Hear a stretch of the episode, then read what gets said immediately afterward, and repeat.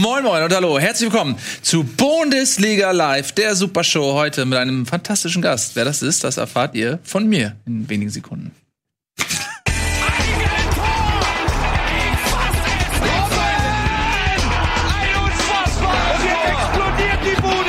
Kritisiert mir denn nicht so viel. Das ist ein guter Mann. Funktioniert die? Mach ich doch nicht, bin doch nicht doof. Mach's doch nicht, mach's doch nicht. Ist doch einfach nur ultra laut. Schön, dass ihr da seid. Freut mich sehr, Jungs. Äh, bei uns zu Gast heute Konstantin. Konstantin ist ähm, ein Eigengewächs, äh, fast. Er ist nämlich bei uns gerade zu Gast. Eigentlich kommst du vom NDR, machst halt ein Volontariat. Genau. Ähm, aber im Zuge deines Volontariats hattest du das Privileg, bei der vermutlich besten ähm, Bildschmiede des Landes vorbeikommen Ja. zu dürfen, um hier einige Wochen ähm, das Handwerk zu lernen, was du woanders eigentlich nicht lernen kannst. Eben, um, um das, diese, diese minimalen Grundlagen vom NDR jetzt endlich mal auf ein ordentliches Level zu bringen. Ne? Ganz genau. Und deswegen, also Industriespionage kann man es auch nennen, äh, bist du bei uns. Ähm, äh, und du hast welche Verbindung zum Fußball? Also ich habe mal diese Sportjournalismus äh, richtig gehend studiert, so kann man auch tatsächlich machen und äh, bin dann für den NDR schon vor dem Volo als äh, Sportreporter, Sport, ähm, ja nicht Kommentator eher in der Assistenzfunktion, aber so in dem Bereich unterwegs gewesen und da ja von der äh, ersten bis zur dritten Liga auch in den äh, Stadien unterwegs, auch tatsächlich äh, teilweise fünfte, sechste Liga noch im, im Regionalprogramm früher, genau. Also bin da bin da durch die Plätze gehüpft, nicht nur Fußball natürlich, aber viel. Nice. Und, das kann man sagen, du bist Hansa Rostock-Fan. Nicht so Denn ganz. als du damals äh, in, aufgewachsen bist, äh, in, was war's, Schwerin? Genau, Schwerin. Schwerin. Da hast du dir gesagt, Mensch, was ist ähm, Ja. der lokale Profiverein mit äh, Einzugsgebiet? Hansa Rostock. Ja. Nicht so ganz tatsächlich. Viele meiner Freunde sind äh, Rostock-Fans geworden. Ich äh, war da auch, äh, das war der, mein erster Stadionbesuch, aber die die Magie, die da hätte überspringen müssen, ich war da war da nicht so angehypt. Nee, tatsächlich äh, und dann auch mein zweiter Stadionbesuch äh, Bayern München und das äh, diese Liebe ist äh, bis heute geblieben und ich muss sie natürlich als Norddeutscher überall verteidigen. Das äh, müssen wir jetzt auch nicht äh, ins äh, erschöpfliche ausdiskutieren, aber in die Kamera gucken? Ja. müssen aus, als ob du Cosplay von mir bist. ja, ja, stimmt. Und Nils kann eigentlich auch noch dazu. Ja. Hast du die Memo nicht gekriegt oder was? Dass du, was ist mit dir los? Keine Cap, keine Brille oder was? Bist du bescheuert? Du Ich Loser. wehre mich gegen diesen Konformismus. Mhm. Ich habe meinen eigenen Look. Ich wehre mich gegen diesen Nonkonformismus. Und was machst du jetzt?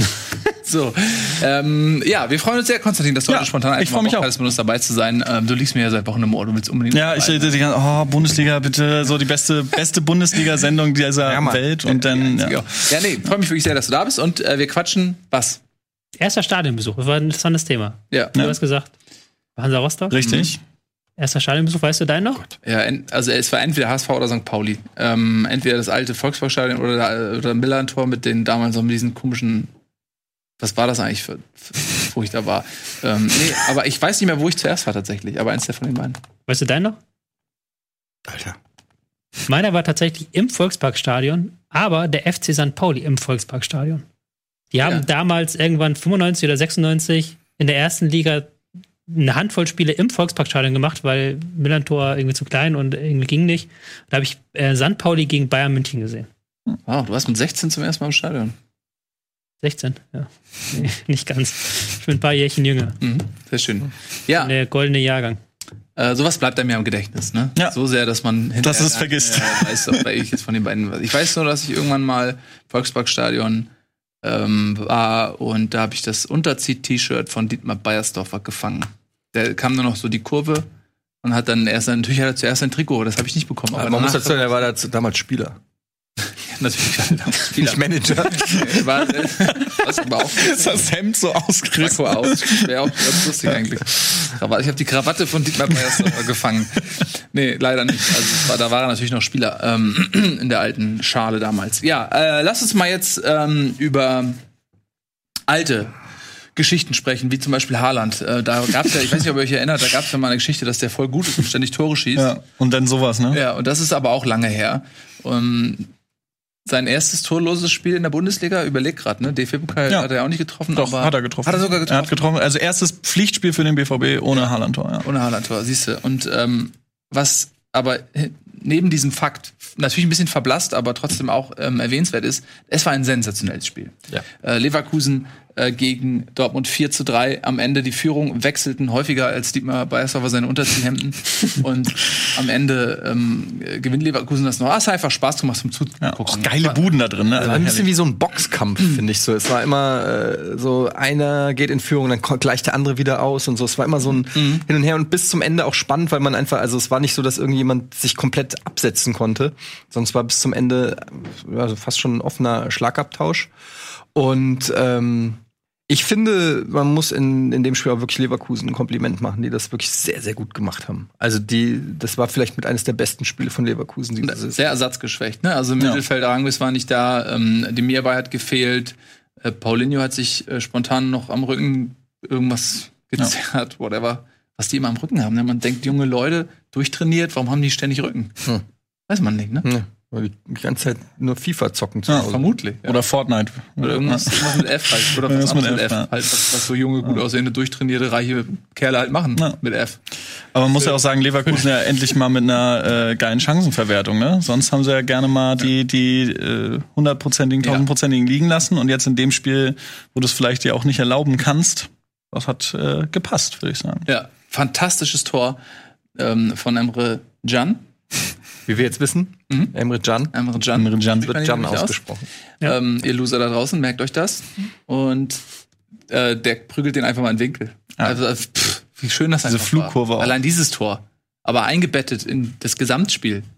Es, einfach, es war eine wunderschöne ähm, Ansammlung von tollen Ja, Momenten. Aber ich glaube, man muss äh, bei diesem Spiel vor allen Dingen über die Defensive von Borussia Dortmund sprechen, weil äh, wenn man sich äh, anguckt, wie also mindestens die Hälfte der Tore, die Leverkusen äh, geschossen hat, da fragt man sich schon, äh, was ist da hinten eigentlich los in der äh, Viererkette von ähm, Dortmund. Das geht teilweise, das war natürlich jetzt beim 4-3, glaube ich, ein bisschen Pech, dass Emre Can den Ball dann sozusagen da so äh, zum äh, Gegenspieler Das war gespitzelt 3-3 hat. bei Bailey. Oder ja. beim 3-3. Aber äh, generell, wie frei da äh, Volland in der äh, zwischen den Innenverteidigern angespielt werden konnte, das ist schon ein bisschen komisch, oder? Also ist ja nicht ganz würdig, Tobi. Äh, ich fand, das war ähm, mal wieder eine defensiv schwache Leistung. Ich fand, das war gar nicht so, dass Dortmund das Ding unbedingt hätte verlieren müssen. Also die haben ja, sind 2-1 in Führung gegangen, sahen gut aus, sind 3-2 in Führung gegangen, sahen gut aus und dann sind sie wieder am Ende komplett zusammengebrochen. Ähm, das 3-3 war das ja genau das, wo Hummels dann irgendwie vorrückt, plötzlich den Arm hebt, im Nirgendwo steht.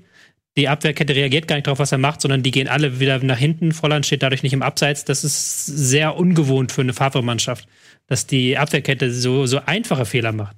Was denn? Nee, ich, äh, ist gut. Das sag. Halt Nein, der das ist einfach überhaupt nicht erwähnenswert. Das tut mir leid. Ich einfach alles gut. Lass dich nicht so schnell verunsichern. Alles Ja, wenn du mich anguckst und auf einmal in dich reinlachst, wie soll ich denn nicht verunsichert sein? Und ähm, das ist, das ist etwas, was sich schon häuft in den letzten Spielen, dass halt die Mannschaft, dass der Gegner sehr leicht in den Bereich vor der, vor der Abwehr kommt und von dort aus ähm, den Ball hinter die Abwehr spielen kann, dass die Abwehr darauf sehr schlecht reagiert. Da spielen zwei Sachen zusammen. Einmal die Abwehrkette, die nicht richtig ähm, eingestimmt ist, aber auch vor der Abwehr, dass du da riesige Probleme hast. Witzel, den ich derzeit im Spiel gegen den Ball sehr schwach sehe, der bei, ähm, ich glaube, zwei oder drei Leverkusener Treffern einfach nicht rausgerückt ist und nicht mit aggressiv genug zum Ball gegangen ist.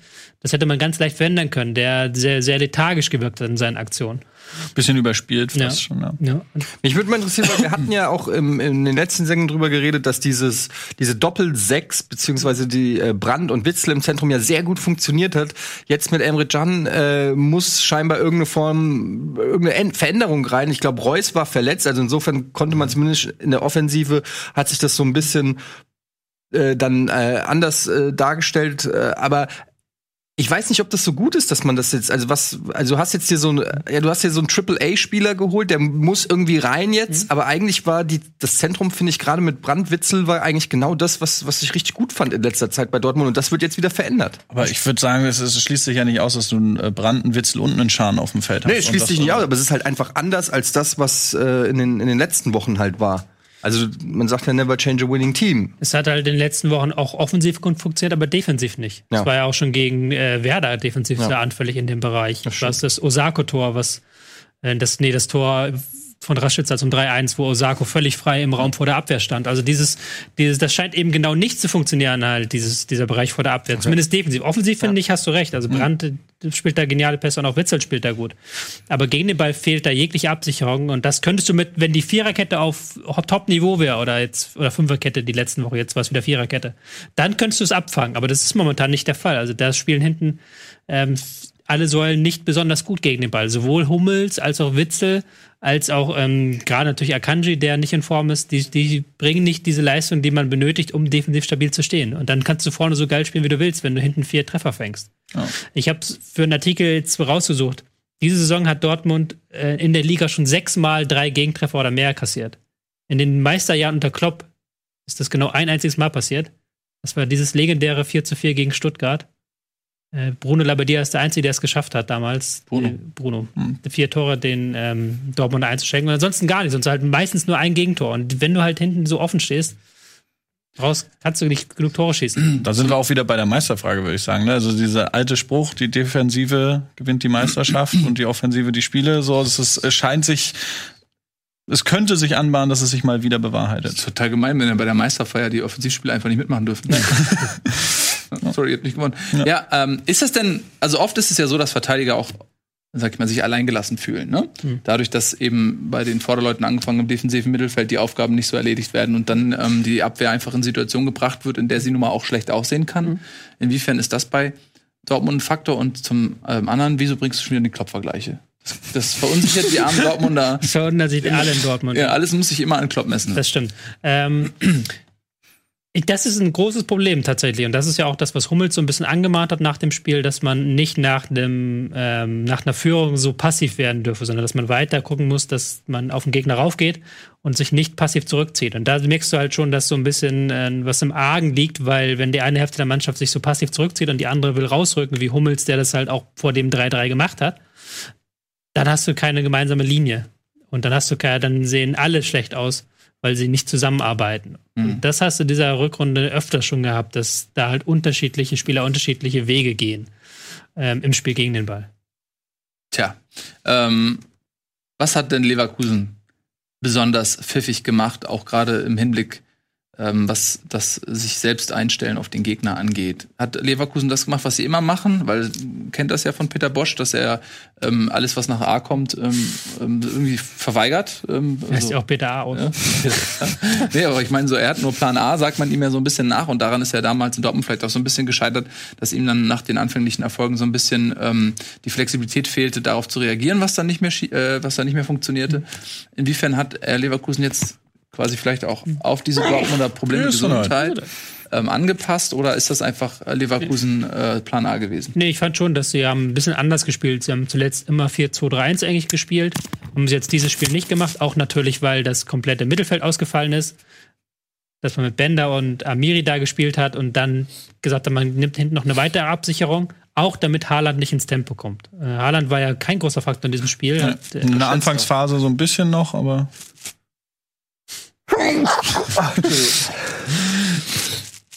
aber ich würde auch noch ergänzen wollen, dass so also ein Kernelement, was ja beide Mannschaften haben, dieses aus dem äh, ja fast schon in der gegnerischen Hälfte die, diese schnellen Umschaltmomente, die haben natürlich auch begünstigt durch Defensivschwächen von Borussia Dortmund, aber die trägt Leverkusen ja also dieses ja stilgebend für den Bosch Fußball und das war sicherlich auch mit eines der Erfolgs Rezepte jetzt mhm. äh, hinter dem Ding. Plus, dass sie eben einfach mal die Chancen genutzt haben, weil es ja nicht so, dass Leverkusen Dortmund jetzt offensiv an die Wand gespielt hätte, großartig. Aber die Chancen, die sie haben, vielleicht noch anderthalb, zwei weitere, aber wenn sie vor der Bude waren, dann waren sie auch mal eiskalt. Und das ist, denke ja. ich, in diesem Spiel das ausschlaggebende Element gewesen. Das denke ich auch, ja, weil äh, wenn Leverkusen nicht so effizient ist, dann gewinnt Dortmund das Spiel, dann sagen alle, was ein fantastisches Spiel, am genau. Ende gewinnt Dortmund. Äh, die Leverkusener Treffer fielen ja auch echt spät im Spiel. Mhm. Ähm, ich glaube, das 3-3 äh, in der 81. oder so. Und dann 80 Sekunden später. Das 4 das 4 also ähm, auch da kann man jetzt, glaube ich, nicht sagen, alles ist schlecht bei Dortmund. Das ist natürlich in Kombination mit dem äh, verlorenen Spiel gegen Bremen im Pokal ähm, häufen sich dann die Negativerlebnisse wieder so ein bisschen an, sodass es dann auch auffällig wird. Aber sie haben eben auch nicht alles schlecht gemacht gegen Leverkusen. Da waren teilweise auch echt saustarke ähm, Sequenzen bei, die Dortmund da gezeigt hat. Von, von daher finde ich, sollte man sich eher jetzt daran erfreuen, dass wir so ein Spiel genießen durften und dass auch Leverkusen in der Lage ist, auf diesem Niveau mit Borussia Dortmund mitzuhalten und das Spiel auch zu gewinnen. Das ist, glaube ich, das, was am Ende stehen bleiben sollte. Weniger so die Fehleranalyse bei Dortmund jetzt, oder? Komm, sei mal emotional. Ja, ja, so aus äh, Leverkusener Sicht klar. Ne? Und ich finde auch, es wird leider Gottes manchmal ein bisschen zu schlecht gemacht, weil so beim letzten Treffer das, das Bender Kopfballtor, was ein ge mega geile Bude ist, die Flanke passt, das Timing vom Bender ist überragend in dem Moment, dann fällt er vom Pfosten rein, das ist auch noch das Glück des Tüchtigen, sag ich mal, und dann wird danach darüber gesprochen, dass Hummels sich nicht hundertprozentig ideal verhält. Ist sicherlich auch so, aber es ist nicht, es ist kein eklatanter Abwehrfehler, so, und dann, dann auch, kann man ja auch einfach mal dem, in dem Fall, gut, Bender ist jetzt nicht der geborene Offensivspieler, aber dem Torschützen sagen, das, das war eine gute Offensivaktion Ja. und nicht zwangsweise eine schlechte Defensivaktion. So. Also da, ob das Ding zu verteidigen ist bei der Flugkurve und so, das muss man überhaupt, also das, das zu sagen, ja, Hummels verhält sich da schlecht, sehe sehe ich so ein bisschen ambivalent. Finde ich, finde ich schön. Ein Blick auf die Tabelle. Ich möchte an der Stelle nur sagen, die Quote war 1 zu 100. Ich habe ein bisschen was auf Leverkusen gesetzt, wenn ihr euch erinnert. Habe ich das ja angekündigt? Meister. Ist ja Ich war egal. gerade noch unsicher, ob das Leverkusen war, aber du Das hast war ja Leverkusen. Ähm, wir gucken mal auf die Tabelle, wenn es geht. Ähm, wir sehen nämlich, Leverkusen ist nur sechs Punkte von Platz 1 Ja, entfernt. ne? Aber mit dem Torverhältnis kannst du ruhig mal sagen, sieben, ja, dann äh, sind es eben Punkte, sieben ne? Punkte, aber ich sag nur. Ich will, ähm, nicht, der- ich will ja nicht das Schloss an der Elbchaussee, was du gekauft hast, dir jetzt madig machen. Aber ich würde mal überlegen, ob du das mit dem. Ja, ich sage nur, es ist Abwartest nicht, es ist nicht unmöglich. Es ist alles schon relativ eng da oben. Ich will es nur mal einmal erwähnt haben. Ähm, das stimmt. Ähm, das ist korrekt. Aber sechs Punkte musst du erstmal auf die Bayern, auf die Leipziger, auf die Leistung Dortmunder, auf die Dortmund? Gladbacher aufholen. Ich verstehe, was du sagen willst, aber nein. Okay. Es tut mir leid. Das Okay. Geld ist verschenkt. ähm, hättest du lieber mir geben können. Hm. Ich hätte was Sinnvolles damit gemacht. Ich hätte es vergraben. Äh, Die Inflations. Äh, obwohl der hätte ja gegen mich gearbeitet. Okay, ich hätte es vergraben.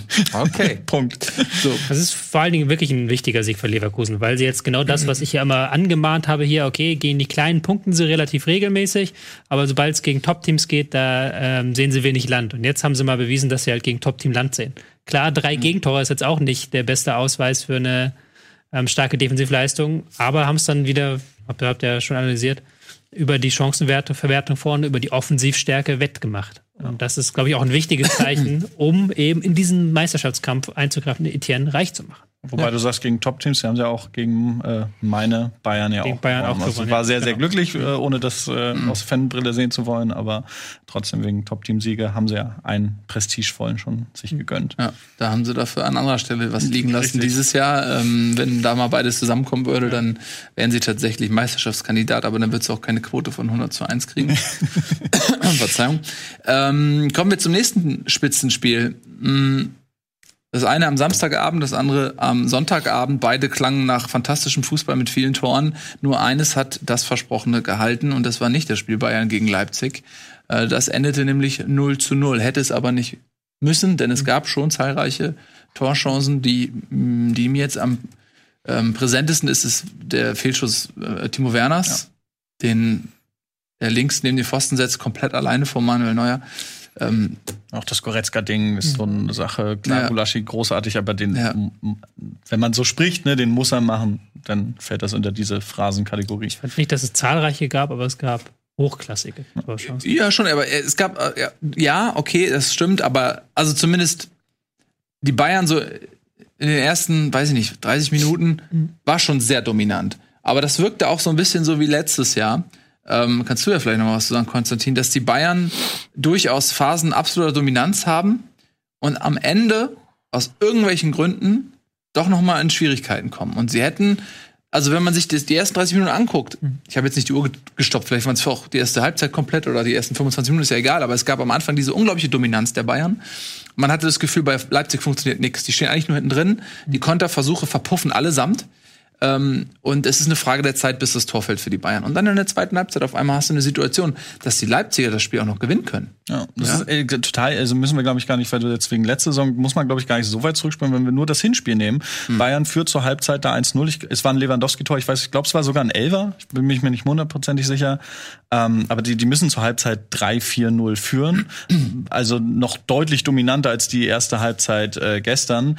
Und äh, in der zweiten Halbzeit kann da auch Leipzig Leipzig auch wieder das Spiel gewinnen, geht am Ende 1-1, also damit auch unentschieden aus. Jetzt beide zwischen ersten und zweiten, aktuell zumindest beide Spiele unentschieden ausgegangen. Und ja, pf, diese Ba- Bayern-Dominanz, das ist, glaube ich, äh, wenn sie dann, wenn sie sich darüber belohnen und dann 1-0 oder 2-0 in Führung gehen, dann spielen sie sich auch gerne mal in den Rausch. Das ist bei Dortmund ja ähnlich. Also wenn sie jetzt die letzten Wochen Dortmund ähm, sich angeguckt hat, wenn die in Führung gegangen sind, dran geblieben sind, noch eine Bude, dann, dann läuft's einfach einfacher.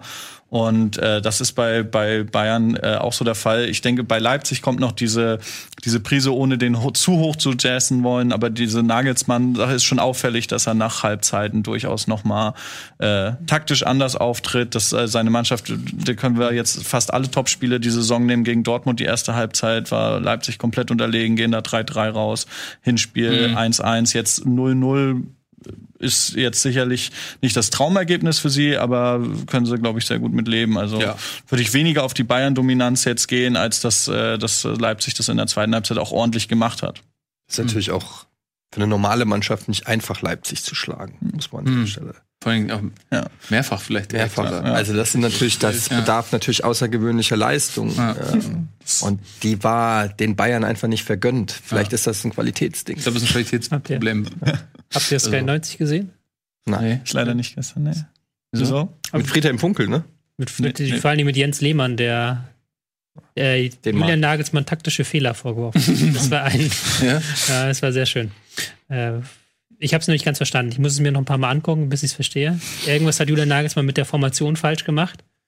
Wurde auch nicht näher aufgelöst von Jens Lehmann. Und Julian Nagelsmann hat dann, hat dann seinen Plan erklärt, hat den verteidigt, hat gesagt, wir wussten, dass ähm, Bayern über die Außen anfällig ist. Werner und Kunko kamen ja sehr stark über die Außen.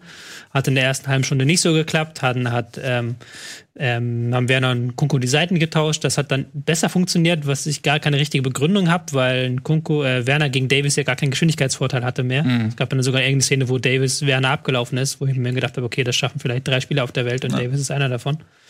Und dann hat es besser funktioniert, dann haben, sind sie besser in die Zweikämpfe gekommen, aber haben allgemein relativ passiv gespielt und das hat dann Jens Lehmann angemahnt. Also gegen die Bayern dürftest du nicht so passiv spielen, wie äh, Gut, aber wenn du halt Leipzig ne, das gemacht hat. wenn die halt eine Phase haben, wo sie 92 Prozent Ballbesitz haben, weil eben die Passgenauigkeit bei 100 Prozent liegt, eben nur phasenweise so, dann ist es für jede Mannschaft der Welt schwierig, egal ob das der FC Barcelona, Real oder nun äh, Leipzig ist. Das ist, glaube ich, das ist eher ein Qualitätsmerkmal von Bayern. Das gibt's, haben sie gegen jede Mannschaft dieser Erde, dass sie, wenn, wenn sie mal den Ball laufen lassen, dass sie das auch mal eine Phase über, das, das sehe ich weniger als, als taktisches Defizit so, aber Ja, ja, hat auch dann Nagelsmann so verteidigt, dass du halt gegen die Bayern, wenn du da hoch anläufst, dann spielen sie dich trotzdem aus und dann hast, haben sie die Räume und das willst du genau nicht. Ja. Und sie haben ja auch ihre Chancen gehabt. Ähm, fand auch am Anfang, dass sie nicht mutig genug waren, aber dann Ja. gab's ja auch, Didi Hamann hat es dann auch sehr stark kritisiert, fand ich da auch ein bisschen drüber.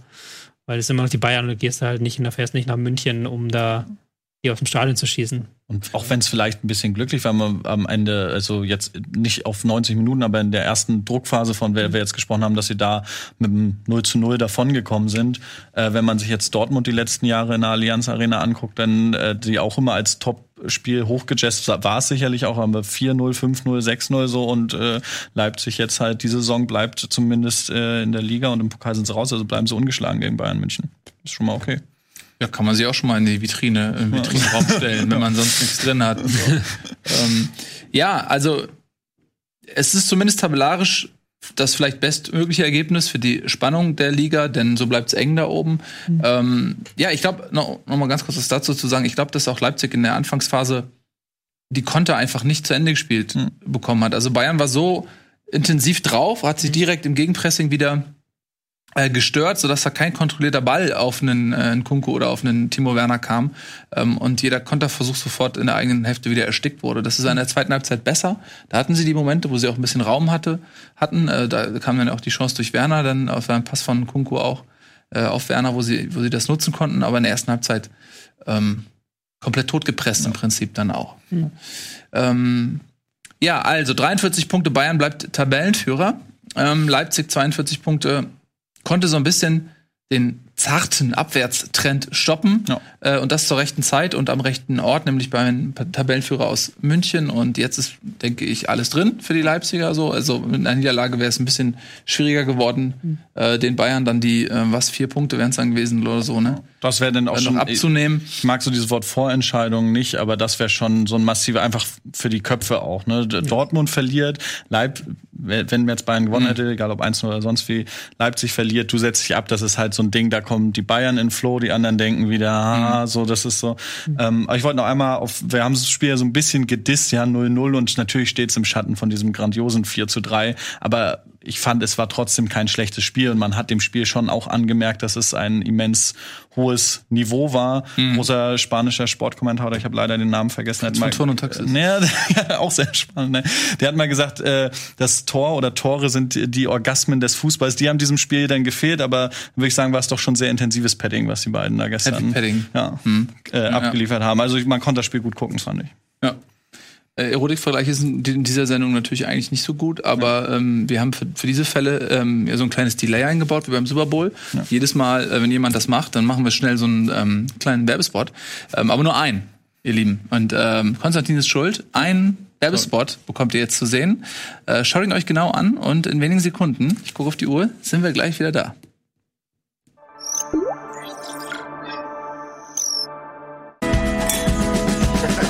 Bitburger. So gut kann Bier schmecken. Mit bestem Bitburger Siegelhopfen verfeinert. Und deshalb bitte ein Bit. Können wir kurz mal zurückspulen? Haben wir den Tobi da gerade ertappt? beim Wasser trinken? Das ist eine Schande, dass ich sowas tue, dass ich körperliche Funktionen habe die, und Bedürfnisse, die gestillt werden Ja, wollen. das zeigt ja zumindest, dass du so programmiert wurdest, dass du körperliche Funktion simulieren musst. Oder? Ja. War letzte Woche auch beim Arzt. Ja? Hat gesagt, ich muss aufhören, so heftig zu masturbieren. Hast du gefragt, warum? Ja. Also, damit, ich, damit ich die untersuchen kann? Ja, Genau. kenn ich. Warst du beim Arzt oder beim Mechaniker? Wo, wo, wo bist du untersucht? War beim ähm, Mediamarkt. Batterien austauschen. So, äh, hallo. Ach, ihr seid ja wieder da. Herzlich willkommen zurück. Ich freue mich sehr, dass ihr da seid. Äh, bei uns heute zu Gast ist Konstantin. Jetzt ähm, wisst ihr Bescheid. Konstantin arbeitet bei uns für eine Weile, kommt vom, vom NDR und die brauchen immer einen Wissenstransfer in ihre Richtung, um sich äh, in dieser schnelllebigen Zeit überhaupt über Wasser halten zu können. Was wolltest du sagen? Nichts. Du hast schon wieder, dir zippelt schon wieder was da im Mund. Ein Quatsch. Nee? Nein, lass dich nicht so leicht verunsichern. Ist nicht so einfach, wenn du mich so anguckst.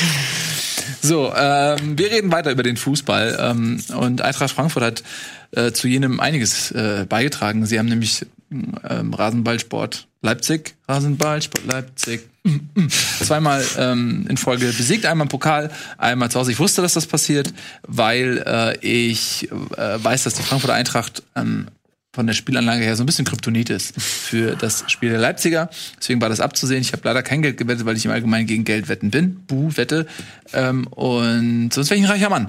Aber jetzt ist der äh, Liga-Alltag wieder eingekehrt und da musste ähm, die Frankfurt sich der Realität stellen.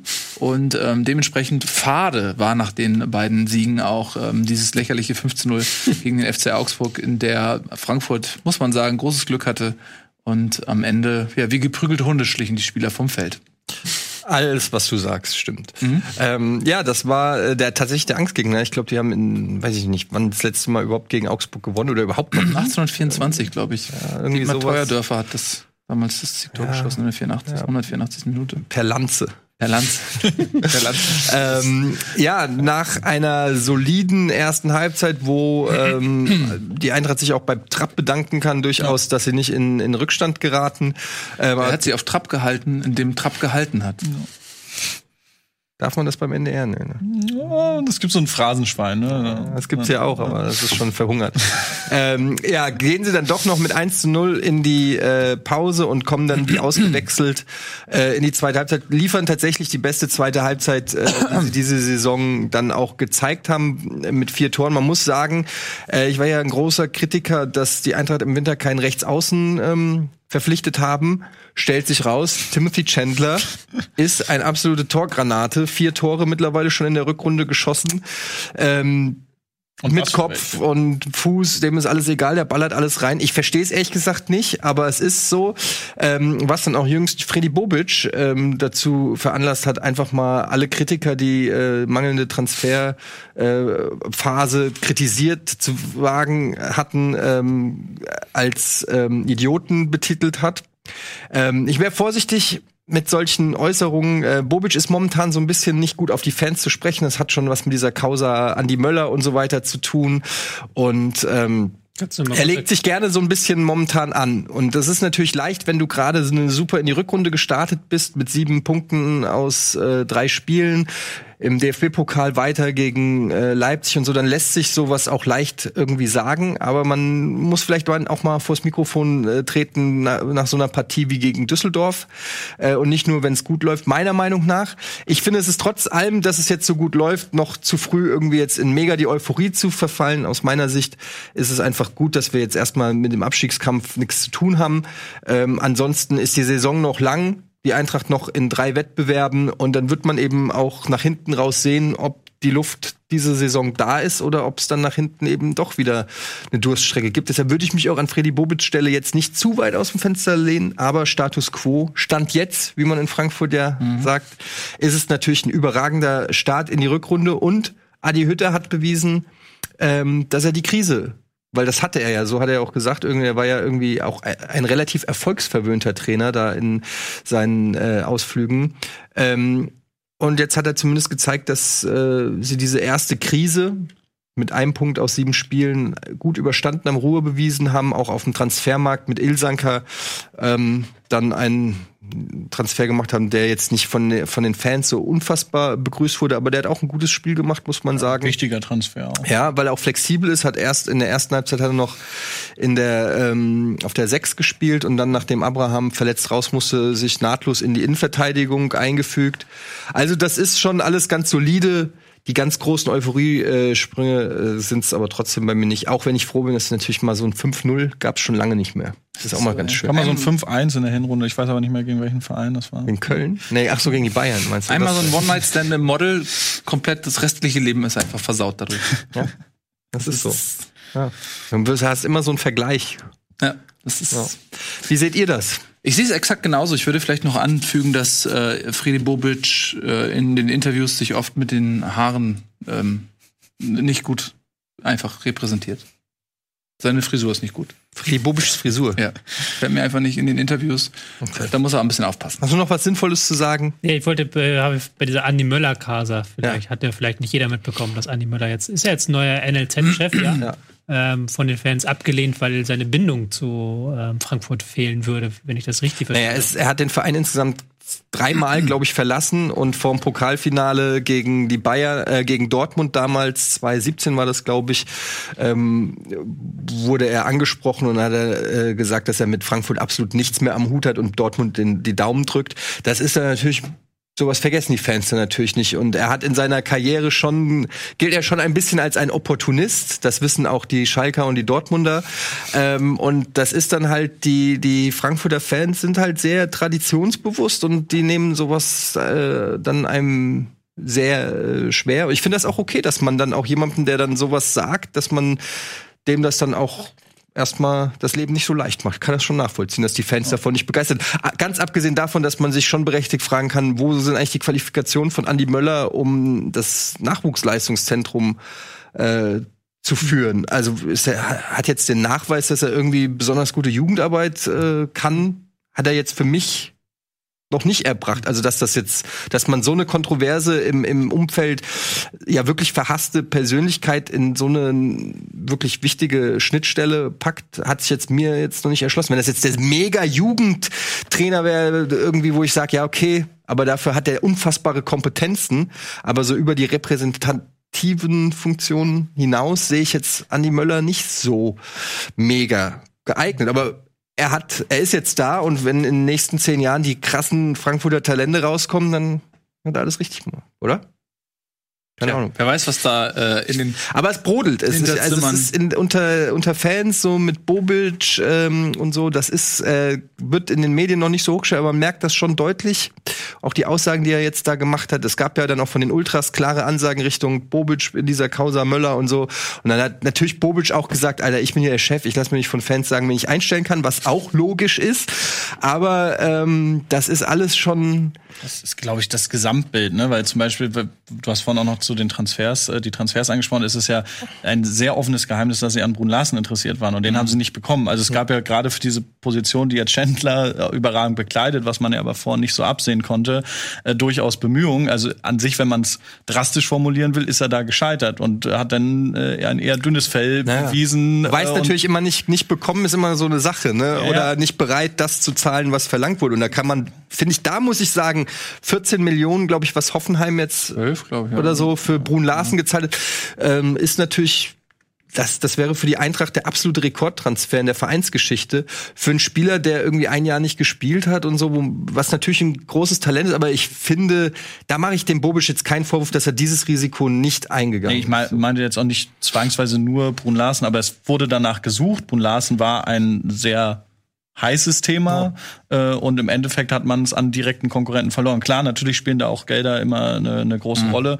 Trotzdem ähm, hat er sich gerade jetzt äh, in, in seiner Funktion, die er nun mal bekleidet, nicht gerade mit den, den äh, ja, auffällig positiven Sachen jetzt selber bekleidet. Die Leistung auf, auf, auf dem Platz von der Mannschaft beeinflusst er ja eher indirekt, sage ich Ja, mal. also klar, wenn du, wenn du sagst, äh, wir haben da eine Problemstelle im Kader erkannt und wollen dort handeln und dann werden auch schon Namen gehandelt Eben, dann ähm, und am Ende bekommst du dann niemanden, dann ist das natürlich ein Stück weit auch ein Eingeständnis einer Niederlage. Genau. Ähm, weil du dann, ja, diese, diese von dir erkannte Problemstelle eben nicht personell schließen konntest. Aber ey, Aber wir wissen es ja auch nicht, weil also Man sowohl. Dortmund als auch äh, Bobic haben gesagt, da ist nichts dran an Brun Larsen. Also das war dann auch so ein Medienthema. Ob die da wirklich dran waren oder nicht, das weiß man letztendlich natürlich auch nicht. Es macht auf dem Papier natürlich Sinn, aber Ja. ob es wirklich war, da, da stecken wir halt nicht drin. Ja, das, das weißt du nie, aber wenn, ich sag mal so, wenn, wenn man merkt, dass die Leute haben nicht voneinander abgeschrieben und das kann man relativ schnell prüfen, dann und das sechs, sieben verschiedene Quellen sagen, dann äh, ist das zumindest intern irgendwo mal dieser Name aufgetaucht. Wie heiß oder nicht heiß, das ist alles immer sehr schwierig. Ich finde viel interessanter, dass man noch äh, eigentlich noch einen Satz sagen darf zu Philipp Kostic, weil der Typ ist einfach unfassbar krass drauf zurzeit und ähm, ich kann, äh, mir tut das leid. Ich Ja, weiß, wir haben da schon alles äh, zu gesagt, aber das ist so ein Wahnsinnsspieler und wie der, was der für eine Energie bringt, wie eiskalt der vom Tor ist, wie viel der rennt, wie viel der für die Mannschaft macht.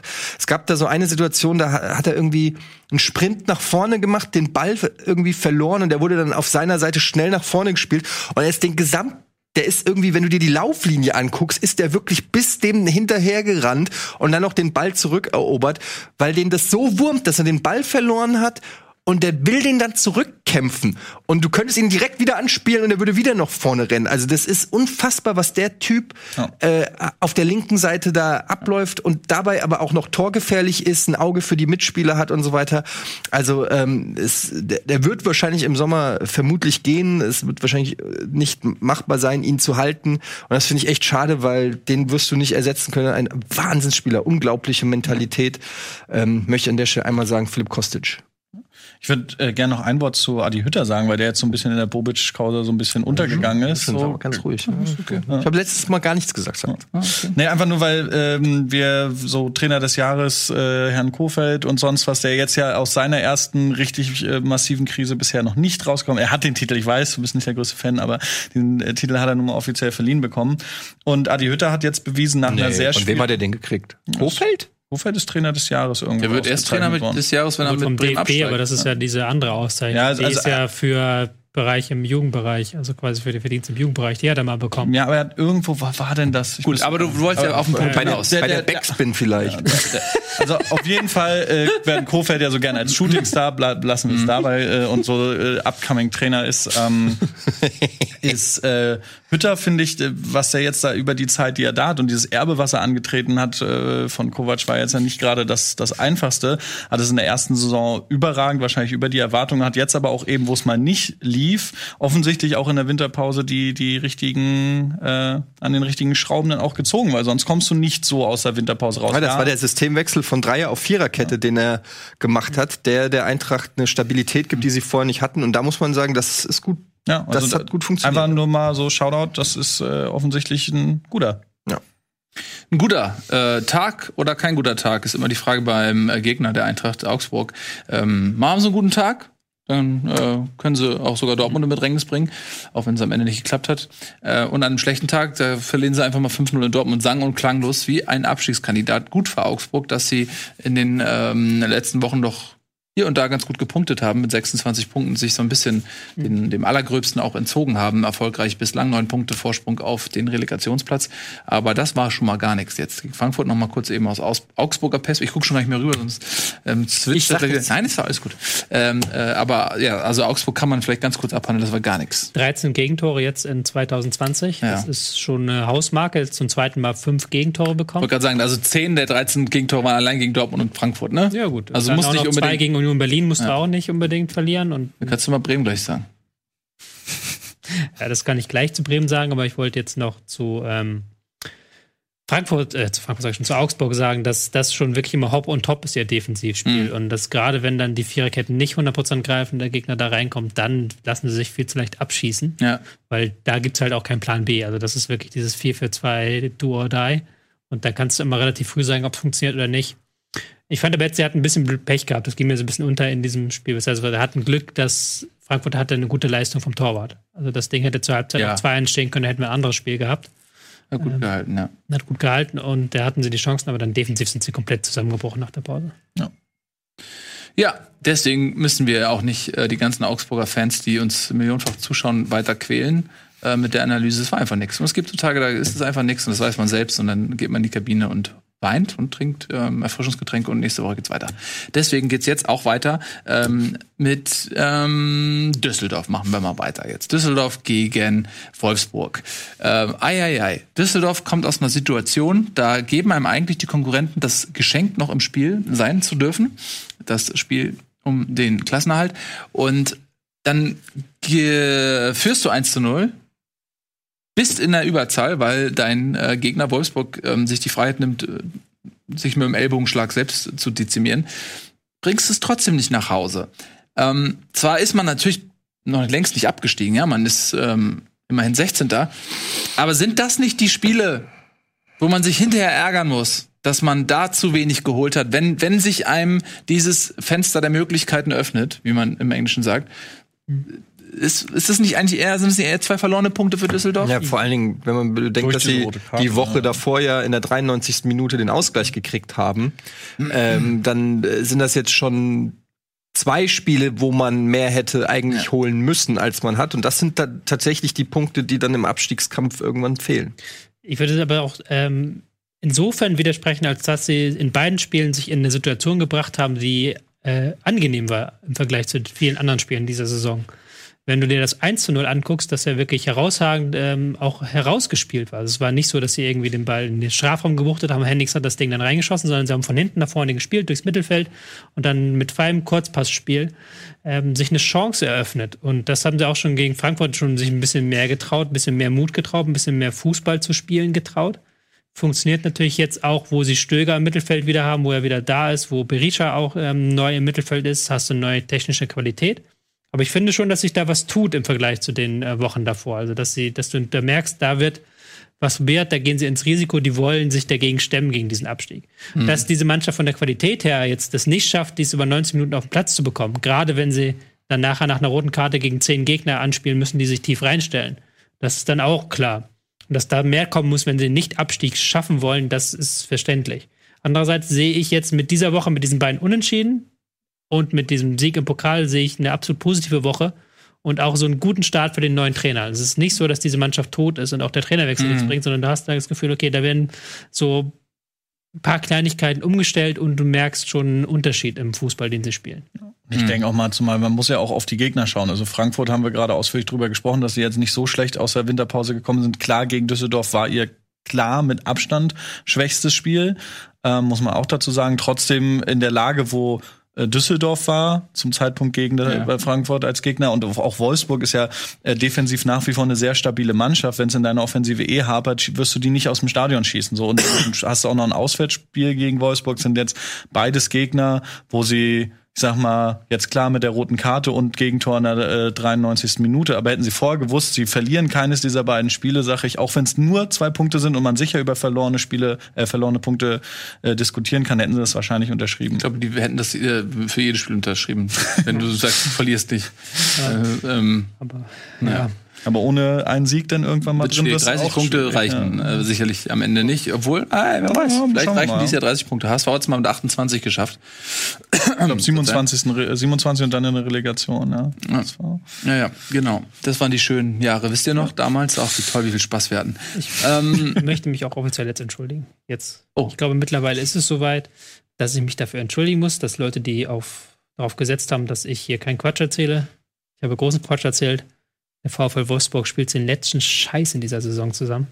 Ich habe vor der Saison doch gesagt, ich freue mich auf die, weil der Trainer halt offensiv spielen lässt, Pressing, aber da ist momentan so gar keine Weiterentwicklung zu erkennen. Und es war halt schon bei, ich habe das Spiel mir wirklich mal 19 Minuten angeguckt und es war schon bei 11 gegen, ähm, bei 11 gegen 11, dass Wolfsburg sich da teilweise hinten reingestellt gegen, gegen Düsseldorf. Zu Hause gegen Düsseldorf. Und da haben doch die Fans dann völlig zu Recht zur Halbzeit ein Five-Konzert veranstaltet, die, ähm, ich muss kurz gucken, wie viel- wie viel es waren, wie viel sich noch ins Stadion verirrt haben. Five Konzert. 23.000 Zuschauer, die sich dann noch ins Stadion verirrt haben. Die haben halt eine Mannschaft gesehen, in der momentan so gar nichts geht, die halt momentan überhaupt nicht in irgendeiner Form lebendig wirkt, sondern sehr, ähm, sehr auf der Suche wirkt nach spielerischen Mitteln, die sie anwenden können gegen Gegner, die sie eigentlich dominieren müssten. Und da ist im Vergleich zur letzten Saison mit Labadia, wo man ja wirklich teilweise spielstarke Auftritte gehabt hat, wo man eine Mannschaft hatte, die ähm, gelebt hat, ist das ein ganz klarer Rückschritt in dieser Saison und funktioniert dann auch gar nicht mehr, wenn vorne Weghorst nicht drin ist als ähm, Mann vorne drin. Für, de, für die- diese Einsch- Einschätzung möchte ich mich nicht entschuldigen, weil Weghorst spielt eine gute Saison, der wirft sich rein, der geht in den Strafraum, aber wenn du keine Bälle bekommst, dann bist du als Stürmer machtlos. Und das kenne ich. Heute Abend Pro Clubs. Das ist so gemein. Das ist ein Scherz, alles für den Joke. Und ähm, diese Mannschaft macht so, also es macht, glaube ich, den Wolfsburger Fans momentan keinen wirklichen Spaß, der zuzugucken. Ja, ist nicht sehr ansehnlich. Ne? So ein bisschen dieser, dieser, die schlechte Version vom Catenaccio vom italienischen Fußball. Defensiv stehen sie ja nach wie vor okay. Also es sind ja keine, keine schlechten Werte, die sie da haben, aber äh, alles irgendwie darauf auszurichten und zu hoffen, dass vorne irgendwie mal einer reinfällt, ist jetzt ganz, ganz mies runtergebrochen. Es guckt sich einfach nicht schön, ne? Ja, Ja. haben jetzt aber auch acht Tore in vier Spielen. Also das, selbst das haben sie nicht mehr. Also wir hatten ja die Ja, ja, noch die stärkste noch Defensive ab, und ja. jetzt nimmt es auch da ein bisschen ab. Da ist man momentan nicht so ganz klar, in welche Richtung es gehen soll. Und da muss Glasner sich auch langsam was einfallen lassen. Denn das, was ähm, ich zumindest bei Twitter aus von den paar Wolfsburger Fans, denen ich Follower reingespielt bekomme, das ist dann schon sehr kritisch. Was ist denn mit deinen Weghorst-Toren? Sieht nicht gut aus. Sieht nicht gut aus. Sieben Tore bislang. Von wie viel hast du prophezeit? 30. 25? 25, 25, 25. Äh, Anfang Der wird- es mal 30. Wir hatten noch 13 Spiele Zeit. Wenn er jetzt in jedem Spiel einmal trifft, dann hat er 20. Ja, und? Trotzdem nicht 30. Das ist aber dann schon eine sehr gute Quote. Naja. Aber er hat jetzt wie viele Spiele schon nicht mehr getroffen? Es ist auf jeden Er hat auch nicht gespielt zuletzt. Also er ist Ja, in der ja. zweiten Halbzeit reingekommen erst ähm, und dann haben sie sich dezimiert. Dann ist natürlich blöd für ihn. Dann kann man ihm, glaube ich, keinen Vorwurf machen, aber er hat schon ein bisschen länger. Ist schon trotzdem ja, Sieben. schon ein bisschen, bisschen hä. Sieben ist die Zahl, die ihr sucht. Seit sieben Spielen kein Tor geschossen. Ja, ich, mich, ich entschuldige mich offiziell für alle Prognosen, die ich zum VfL Wolfsburg Es gibt Leute, die prognostiziert haben viel habe. Geld gewettet aufgrund deiner Prognosen. Du Ja, hast, dein Wort hat Meistertitel. Du Gewicht. hast Existenzen zerstört. Existenzen Oh zerstört. Mann, ey, du bist wirklich wie so ein, wie der Investor von Hertha ähm, Oh ja, das ist so ein schönes Thema. nach seiner ähm, Pleite da, nach einer von Das ist seinen. mein Lieblingsthema. Lass uns über die Hertha ein bisschen reden. Ja, Big, Big ähm, City Club. Nehmen wir doch die Überleitung einfach wirklich dann einfach so mit, wenn sie uns schon so geboten Der wird. Big City Club. Gehen wir zum Big City Club. Ähm, da, ja, der, der Club hat früh die Pforten geschlossen ähm, Big City Club nicht. Und hat äh, sich gegen den Mitkonkurrenten äh, Mainz keinen äh, Zaubertag ähm, erlaubt. Äh, ja, die Zukunft soll golden sein in Berlin, aber die Realität ist trist und grau. Und das ist ein Zustand, hey, den kennen wir nur zu gut. Und äh, deswegen sage ich, Leute, passt mal auf in Berlin. Man muss ein bisschen aufpassen. Man muss erst seine Hausaufgaben machen. Ich sag Nico Kovac in drei Wochen. Ja, für wen denn? Naja, für Cleansy. Aber er rückt clean sie aber auf. In, Das ist mega. Der, der ist ja Aufsichtsrats. Der übernimmt das ja nur so. Ich, ich kann mich auch nicht auf beides konzentrieren, würde dann sagen, ich wollte das nur mal so. Nico, und so passiert das dann. und was passiert mit Nuri? Dem Schattenmann? Nix. Ich kann mir schon vorstellen, dass Nico? Kovac wiederkommt, dann aber im Sommer. Ja, so denke ich auch. Ganz klar. Ich glaube nicht, dass sie jetzt in der Saison Aber wenn die noch in. Abstiegskampf, äh, noch tiefer in den Abstiegskampf rutschen, wäre Nico Kovac auch nicht die schlechteste Ich bin da Idee. jetzt auch politisch nicht ganz so mit drin, weil das, das spielt ja auch damit rein bei Berlin, aber ähm, Klinsmann ist ja auch sehr stark die Idee des Investors und ich glaube nicht, dass sie deswegen jetzt Klinsmann so schnell wieder entlassen können. Nee, ich glaube, dass der dann wieder in die äh, Ja, wieder Top-Transfers macht. Das wäre, gibt da, Ja. glaube ich, keine gesichtswahrende Lösung. Aber das müsste, ich denke schon, dass es eine, äh, weil du den, weil du Klinsmann, der ja ein Gesicht dieses Vereins werden soll und nicht zwangsweise auf der Trainerbank, ähm, den würdest du ja massiv schwächen, das wüsste ja jeder. Äh, wenn, wenn die jetzt nicht wirklich auf dem letzten Tabellenplatz stehen und davon gehe ich jetzt dann doch mal nicht aus, werden sie clean sie durchschleifen in An- und Abführung äh, die Saison und dann im, im Sommer wird das äh, umstrukturiert werden. Davon gehe ich zumindest äh, vom, vom jetzigen Zeitpunkt stark aus. 70 Prozent Ballbesitz, keine Torgefahr. Das war nicht sehr stark, was Berlin da gezeigt hat, was Hertha gezeigt hat. Und auch dann ähm, so ein bisschen die angedeutete Entwicklung in den ersten Spielen unter Klinsmann auch äh, konterkariert, weil ähm, es nämlich nicht so ist, dass sie jetzt ihr Tempo auf den Rasen bekommen, dass sie Geschwindigkeit auf den Rasen bekommen, sondern dass sie ähm, vielleicht manchmal eine Betondefensive anrühren können, wie letzte Woche gegen Schalke, aber ansonsten ihnen sehr stark die Ideen doch fehlen, wie sie nach vorne spielen wollen, wie sie nach vorne spielen sollen. Und im Mittelfeld ist momentan wirklich jeder Spieler ähm, in einer Krise. Kein Spieler kommt an sein Leistungsniveau ran. Ähm, Arne Meyer hat mir wieder von Beginn anfangen dürfen, hat auch jetzt kein besonders auffälliges Spiel gemacht. Grujic zur Halbzeit ausgewechselt nach indiskutabler Leistung. Ähm, auch ein Systemwechsel in der Halbzeit von Fünfer auf Viererkette bringt nicht die erhoffte Wirkung. Und dann kann selbst Mainz, die ja eigentlich die, eine relativ schwache Defensive in dieser Saison stellen, mit einem simplen, ähm, mit einer simplen Fünferkette hinten komplett härter lahmlegen. Ja, und ein schöner Dreierpack von äh, Quaison. Äh, und den sollte man auch nochmal erwähnen. Ja, das war erschreckend. Also Mainz hat's gut gemacht, aber Berlin hat's auch wirklich äh, eingeladen. Ja, es war jetzt ja kein herausragendes Spiel von Mainz. Ja. also, Nee. Und dann äh, verwunderlich fand ich auch, dass Luke Bacchio nicht in der Startelf stand, weil der hat eigentlich fast, also auch sicherlich nicht immer, aber schon noch eher einer der Leuchttürme, wenn man das so nennen will. Und ich fand auch mit, ähm, ich krieg, den immer nicht ordentlich ausgesprochen, Piotek, den äh, Top-Transfer, äh, sind so vom, vom Stürmertypus so auch äh, sich eigentlich so, zumindest vom Papier her gut ergänzend, warum man jetzt nicht versucht, die sich so ein bisschen einspielen zu lassen. Ich habe jetzt nichts von angeschlagen oder sonst was gehört. Scheint, äh, Ist auch zur zweiten Halbzeit gekommen. Gen- ist gekommen, genau. Und da hat er auch dann ja ein bisschen ja. Druck gemacht. Deswegen hat es mich äh, verwundert, dass er da. Kann ich mir höchstens mit dem Pokalspiel erklären, Mhm. wo halt Köpke und ähm, Piatek sehr gut harmoniert haben, zumindest in der ersten Halbzeit auf Schalke, dass man dann sagt, okay, gute Leistung belohnen wir mit einem erweiterten Startelf-Einsatz. Aber Mhm. ansonsten sehe ich es wie du, das war nichts Halbes und nichts Ganzes vorne drin. Tja. So sieht's aus. Und damit äh, bleibt die Hertha im Abstiegskampf. Man hat ein bisschen das Glück, dass äh, andere Vereine noch schlechter sind. Ja. Ähm, aber Mainz äh, jetzt, das war schon fast ein Sechs-Punkte-Spiel. Verzeihung. Entschuldigung. Ja, aber ey, es war noch nicht so schön. Lass uns mal weitergehen, oder? Es hat ja keinen Spaß gemacht. Das Spiel. Nee, es hat dieses Wochenende viele Spiele keinen großen es Spaß waren gemacht. viele Spiele dabei, die keinen Spaß gemacht haben. Am schönsten fand ich noch Köln gegen Gladbach, das Derby. Was war das für ein Spiel? Oder? Ähm, Sturmflaute. Sturmflaute. Sturmflaute. Äh, es gibt viele, jetzt viele, Viele Witze, die man machen kann. ja, Weht ein frischer Wind durchs Stadion. ähm, ja, Wie ein Orkan durch die Abwehr reingefegt. sowas. Ja. Ja. Keine Bäume ausgerissen, das Spiel. Ähm, die ähm, Leute haben ihre Fenster zugemacht. Damit es nicht reinweht.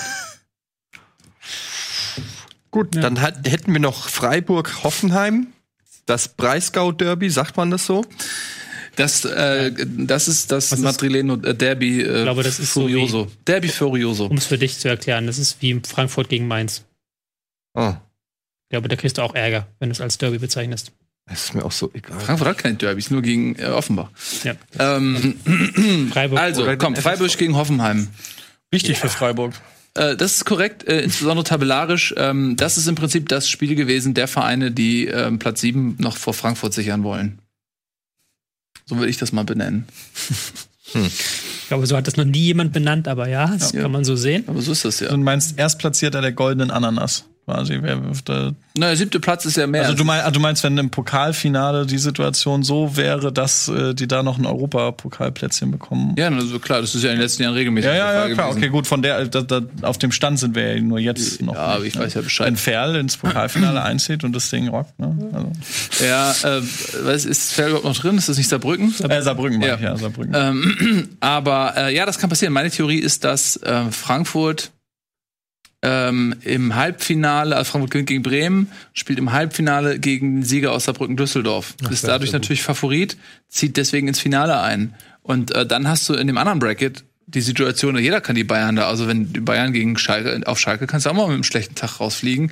Ähm, und Leverkusen kann die Bayern auch noch stoppen. Und wenn du im Finale gegen die Bayern kannst du auch gewinnen, hat Frankfurt ja schon mal gezeigt. Aber wenn du äh, dann noch äh, die Chance hast, gegen Schalke oder Leverkusen oder äh, so zu spielen, dann, ey, wieso nicht? Also das ist, dieses Jahr kann man äh, tatsächlich da reinfallen gut ins Finale. Düsseldorf gegen Bremen im Finale und beide steigen ab. Ja. Mit einem Titel. Titel. Einer mit dem Titel. Ähm, Ja. Zurück zum Spiel Hoffenheim gegen Freiburg. Unser Freund Alfred Schröder hat mal wieder gewagt, hat Skoff als Linksverteidiger ausgestellt, Sko, Sko, ähm, Entschuldige. Ähm, eine Position, die er mittlerweile zu spielen weiß und die er auch gut ähm, ausführt. Ähm, Baumgartner durfte als zweite Spitze anfangen, auch etwas, was man nicht allzu oft gesehen hat. Ähm, hatte aber eigentlich war gar keine schlechte Aufstellung äh, im Nachhinein betrachtet. Gerade in der zweiten Halbzeit dann hat man hat Hoffenheim viel Druck ausgeübt, hatte gute Chancen gehabt gegen ähm, Freiburg, die es ähm, gegen den Ball wie immer anständig gemacht haben, aber auch dann wieder das entsprechende Glück gehabt haben, dass der Gegner die Chancen nicht verwertet hat. Und dementsprechend ein 1-0-Erfolg. Und äh, wichtig für Freiburg, dass Weidschmidt jetzt offensichtlich wieder für 90 Minuten fit zu sein scheint. Jetzt nicht nur, weil er den, den Elfmeter versenkt hat, so, aber trotzdem der, ich finde, man hat schon gemerkt, der belebt das äh, Spiel durchaus schon, ist schon ein Qualitätsspieler für Mhm. Freiburg. Ja, denke ich auch. Hat so einen schönen Abschluss vor allen Dingen. Beidfüßig. Guter Junge. Guter Junge, muss man mal sagen. PS Günther für Deutschland.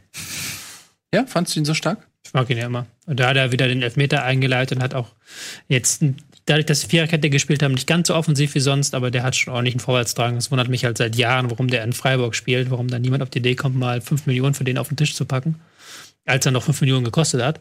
Und jetzt ist er wahrscheinlich ein bisschen mehr wert, aber ist wahrscheinlich froh, dass er in Freiburg ist und der hat eine unfassbare Präsenz auf dieser Seite. Also diese Flügelzange aus Günther Schmied ist ja so, so eine Waffe der Freiburger in dieser Saison. Ähm, Hoffenheim hat das gut verteidigt bekommen äh, mit Kaderabek und mit äh, Skau auf den Flügeln. Das stimmt, aber das ist eine sehr starke Zange. Starke Zange. Hat er nicht wieder verlängert gerade erst? Günther? Günther, das kann gut sein, ja. Ja. Ich glaube auch nicht, dass der geht. Das ist so ein Spieler, der da bleibt. Ja, Vertrag bis 22. Hm. Schauen wir mal, was der Sommer bringt. Hm. Ja, hoffentlich Sonne und Wärme und Ja. ähm, Freizügigkeiten. Ja, ähm, viel mehr kann ich dem auch nicht hinzufügen. Äh, Freiburg gegen Hoffenheim. Auch das eigentlich ein Sechs-Punkte-Spiel, wenn man es tabellarisch mal nimmt. Ja? Und Freiburg fehlt so ein bisschen die Konstanz. Das, was sie ähm, im ersten Saisondrittel so gut gemacht haben. Da sind jetzt häufiger mal Niederlagen bei und man sieht ja schon, dass sie so peu à peu auch abreißen lassen müssen und immer weiter durchgereicht werden. Von daher war das jetzt, ähm, glaube ich, mal ein schöner Sieg gegen Hoffenheim, um vielleicht dann die Träume von Europa im Breisgau nicht in Gänze zu ersticken. Ich habe übrigens auch Quatsch erzählt. Äh, Brun Larsen äh, wohl für 9 Millionen. Was schon wieder was ist, wo man drüber durchaus Es diskutiert. waren mehr im, äh, auf, im Gespräch, bevor Ja. er gegangen ist. Also er hieß irgendwann mal noch mal über 10 Millionen. Das kann ich mich auch dran erinnern. Ja, man kennt den Vertrag ja nicht. Vielleicht ist es eine Weiterverkaufsbeteiligung, die Dortmund äh, stattdessen dann noch hat oder so. Ähm, kennt man ja die Details nicht. Ähm, jedenfalls wollten sie ihn verkaufen. Also das war von Dortmunder Seite klar. Sie wollten ihn nicht mehr verleihen, sie wollten ihn verkaufen und ähm, haben nicht mehr mit dem Spieler geplant. Und das drückt ja eigentlich den Preis auch noch mal, wenn du so eine ganz klare Ansage machst. Ne? Der Spieler soll verkauft werden. Ähm, Ich würde uns gerne noch einmal, weil wir da jetzt so äh, stürmisch rüberhüpfen Ja. und über das abgesagte Spiel Gladbach-Köln, weil das sind für mich tatsächlich beide so ein Stück weit äh, ohne gespielt zu haben oder gerade deswegen Verlierer des Spieltags, weil äh, jetzt einfach nur vom vom Kopf her äh, Gladbach hätte wieder auf Platz drei springen können mit einem Derby-Sieg. Dann hast du Derby-Sieg, Platz drei bist nur noch einen Punkt hinter den Bayern. Also das ist äh, ist schon mal was. Und dann auch bei, bei Köln, wenn wir jetzt von einem Kölner Sieg ausgegangen wären, auch wieder dieses, dieses Motto Derby-Sieg und dann halt dadurch, dass im Keller sich nicht viel bewegt hat. Und das ist, jetzt ist halt die Frage, wann wird dieses Spiel nachgeholt? Fakt ist so, das ist halt immer so im, im, im Kopf so eine, so eine, so eine Rechensache. Und ich glaube, beide hätten jetzt egal wer von beiden gewonnen hätte, gehen wir mal davon aus, dass es kein Unentschieden gegeben hätte, hätte das schon auch die, den Saisonverlauf schon auch noch durchaus beeinflussen können. Einfach von diesem, wie sieht die Tabelle in dem Moment aus. Köln muss jetzt nächste Woche gegen Bayern ran, so, das ist dann auch nicht so äh, angenehm. Dann bist du vielleicht näher von der faktischen Tabelle an den Abstiegsplätzen durch so ein Spiel dran, was was du eben nicht hattest, so das ist ist schon also ist glaube ich für die echt beide beide scheiße. Zumal du eine englische Woche jetzt dadurch kriegst, wahrscheinlich, Ja. ne? Was ja auch, also nicht ideal ist, zumindest. Ja, und äh, Held Vor hat allem ja als ein einzelner Verein dann. Oder als bei, für beide Vereine. Held hat ja schon angekündigt, dass er das definitiv nicht, also versucht, das Ein eine. Ansetzung im Februar zu verhindern. Das heißt, diese, diese aufgeschobene Tabellensituation wird sich jetzt wahrscheinlich einen knappen Monat mindestens halten. Und Ja. das ist äh, halt ich für, für beide tatsächlich für ungünstig. Ähm, wegen der Karnevalszeit wollte Held das nicht. Genau, genau. Weil sonst wäre eine Ansetzung am Aschermittwoch äh, möglich gewesen und da hat er gesagt, da sind seine Spieler aber ein, anderweitig eingebunden. Das, Ja, ich ich finde das, find das schön, dass sie gesagt haben, im Februar möchte Köln das Spiel nicht haben, weil sie anders, anderweitige Aktivitäten ja, da andere, haben. ja, es passt nicht äh, mit unseren Aktivitäten überein oder so. Ja. Finde ich aber gut. Also da hat man in England einen äh, Jürgen Klopp. Ähm, da wird diskutiert, ob das okay ist, dass er sagt, das FA Cup Nachholspiel wird nicht in diesen zwei Wochen ähm, terminiert, in denen äh, Liverpool die Winterpause zugesagt worden ist. Äh, und jetzt hast du in Köln, aber ja, nee, die Jungs wollen saufen gehen. Hab knallhart. Ist ja so. Ich weiß, ey, ey, die Jungs wollen saufen gehen, das, das- holen wir jetzt nicht nach. Kommen Eine alle. sehr romantisierende Erklärung von dir. Ja. Da geht es um Geld, die haben ja da Verpflichtungen. Ja, dann wurden die Köln, halt die haben da irgendeine Karnevalsveranstaltung Ja, oder irgendwas, das große Karnevalsfest des ersten FC Köln, wo die Spieler dann hin müssen. Ja, das kann ich total verstehen, dass sich das danach richten muss, dass die da ihre Karnevalssitzung Ja, haben. das ist ja das Ironische und das Seltsame Ja. an der Sache. ja, das meine ich ja. Gut, ähm, alles klar. Wir gehen jetzt auch saufen. Warte, ich habe noch eine amüsante Anekdote, dann kannst du saufen gehen. Ja, Ähm, Marco Rose, Marco nennen wir ihn. wir nennen ihn ja Marco, weil Mhm. Ralf ja ihn kennt. Ähm, der hat, ähm, der war etwas panisch, als er um, am Samstagmorgen um 6.15 Uhr von ähm, Eberl angerufen wurde und aus dem Schlaf geklingelt wurde und hat gedacht, er verliert jetzt seinen Job. Mhm. Warum sonst sollte irgendjemand so früh anrufen? Hat sich dann rausgestellt, er hat seinen Job nicht verloren. Aber für wenn eine amüsante Anekdote. Uh, wenn du aber denkst, du verlierst deinen Job, dann glaubst du ja auch, es gibt einen Grund dafür. Und wenn die, der Sport, die sportliche Situation definitiv kein Grund ist, dann muss es was anderes sein. Das heißt, er hat irgendwas gemacht, was Max Eberl noch nicht spitz bekommen hat. Und er wartet nur drauf. Wenn du nachts aufwachst und dein erster Gedanke ist, fuck, jetzt, Hunde bellen. jetzt hat das, jetzt hat er mich erwischt. So. Irgendwas, ich werde da mal einen Detektiv äh, beauftragen. Ähm, das machen wir aber jetzt in der Werbepause. Äh, die rufe ich kurz an, meinen guten Freund Dirk Detective. Justus Jonas. Äh, Peter Shaw und Bob Andrews, die gibt's nur im Dreierpack. Die rufe ich jetzt an und dann sind wir gleich wieder da. Und dann haben wir unter anderem noch das Spitzenspiel. Ähm,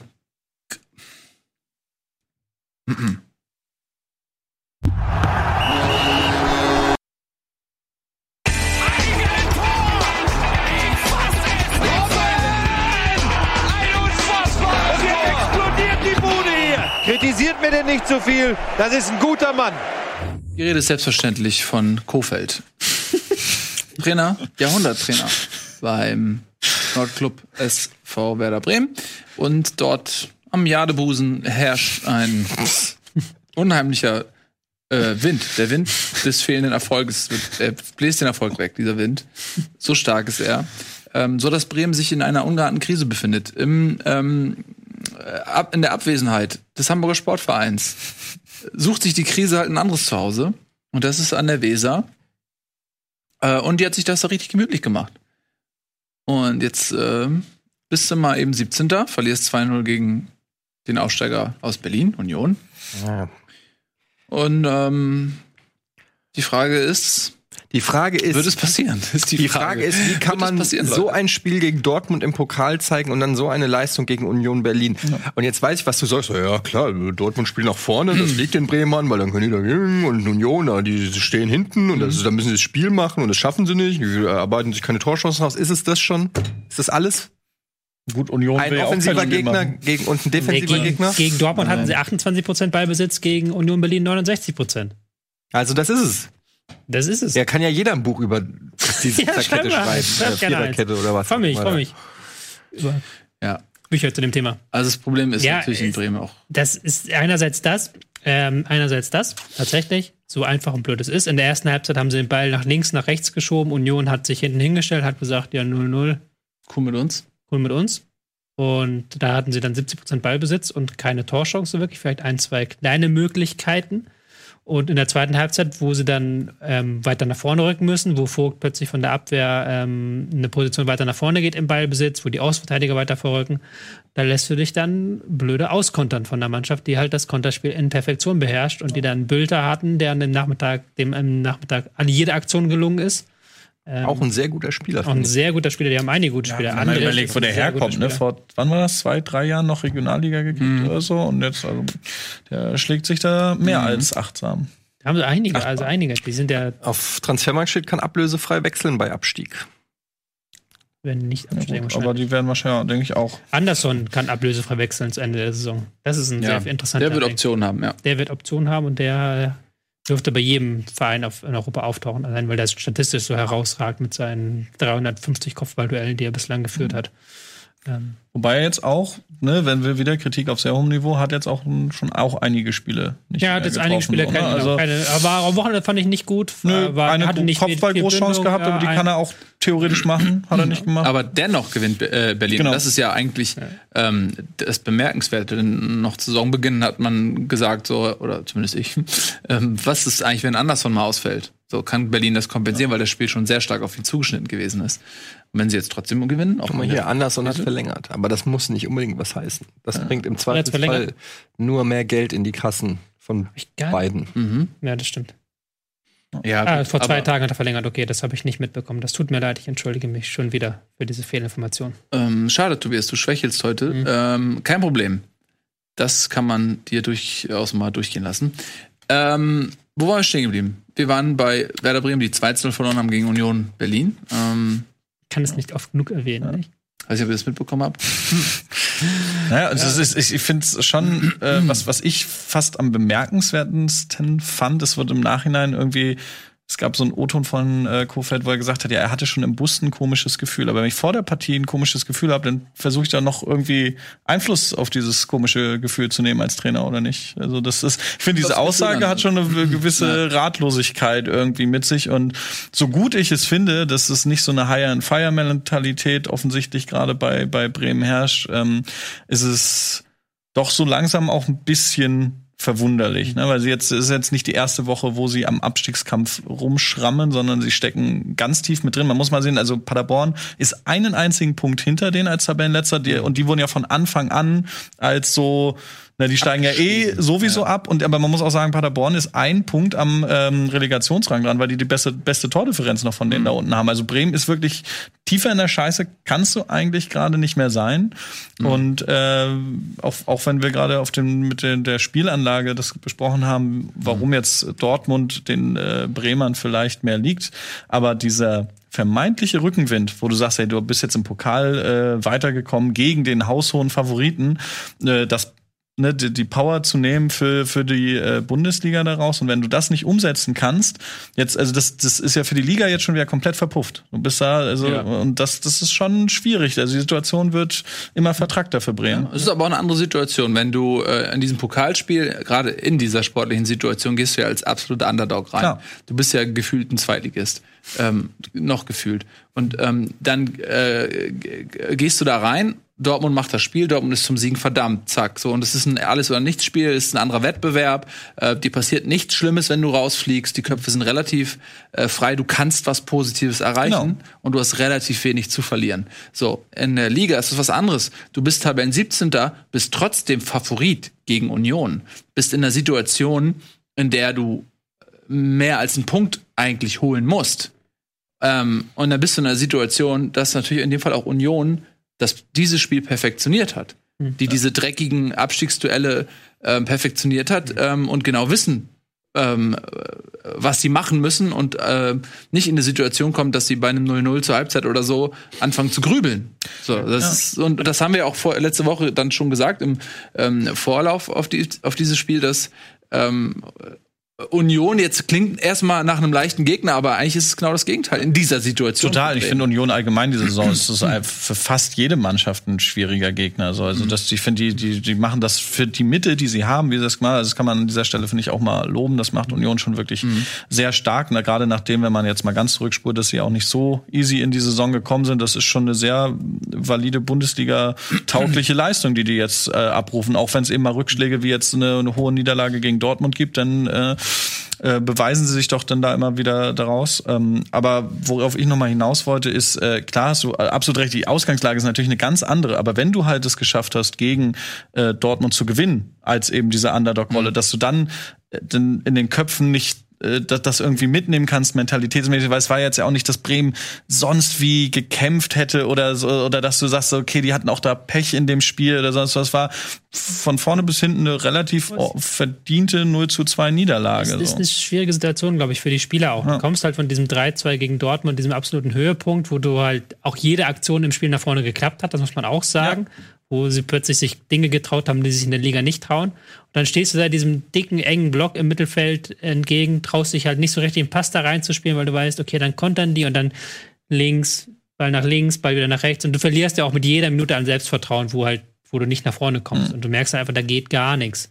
Aber du musst halt trotzdem in der Halbzeitpause, muss Kofeld dann sagen, Jungs, wir müssen weiter, wir müssen mehr nach vorne spielen. Und dann läufst du in den Konter rein. Und dann bist du erst recht am Arsch. Und Nach dem 0-1 war das Ding beendet, weil du hast ja gemerkt, die Mannschaft Klar. ist komplett, jetzt ist jeder, jeglicher Restmut weggefallen. Wobei man aber auch bei allem Lob für Union, sie haben sich ja sonst jetzt in dieser Saison nicht als die beste Auswärtsmannschaft gerade präsentiert und dann, äh, ne, so wenn- gerade im Abstiegskampf geht ja noch mehr, so dann musst du zu Hause mal gegen die äh, vermeintlich direkten Konkurrenten, mittlerweile liegen neun Punkte zwischen denen, ähm, da, also dass du zumindest selbst nach dem 0-1, dann musst du halt versuchen, ein 1-1 irgendwie noch draus zu machen, so klar, das ist, lässt sich alles total leicht sagen, aber das war für mich unabhängig auch von dem Pokalspiel, wo ich mir dann doch schon irgendwie mehr auch irgendwie übersetzbaren Rückenwind ge gewünscht hätte für die äh, Bremer jetzt aus ganz neutraler Sicht. Das, äh, das, das war schon schon ein bisschen an Offenbarungseid ähnlich, weil wir jetzt kommen, also jetzt werden sie auch über mehrere Spieltage unten nicht rauskommen. Das steht ja nach diesem Spiel schon mal äh, schon, das ist ja schon ein bisschen mehr gewachsen jetzt der Abstand. Ja, die brauchen eine Serie. Ja.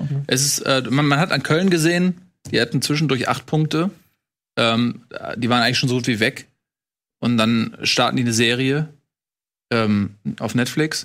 Und nee, aber irgendwie bingen die mit, durch. mit äh, was weiß ich, fünf, fünf Siegen aus sechs Spielen oder was das da war, äh, zack, äh, zack sind die da wieder raus. Aus, also das, das kann ja Bremen auch passieren. Die können ja theoretisch auch eine Serie mal bekommen. Aber sie spielen jetzt als nächstes in Leipzig, Ja. dann gegen Dortmund und gegen Eintracht. Zweimal. ähm, Das wäre dann vielleicht auch ganz gut wieder, dass sie da jetzt vielleicht diese Außenseiterrolle annehmen können. Andererseits in der Liga auch nicht ganz so einfach wie im Pokal, weil wiederum sie zum Punkt verdammt sind und nicht der Gegner in unbedingten Rahmen.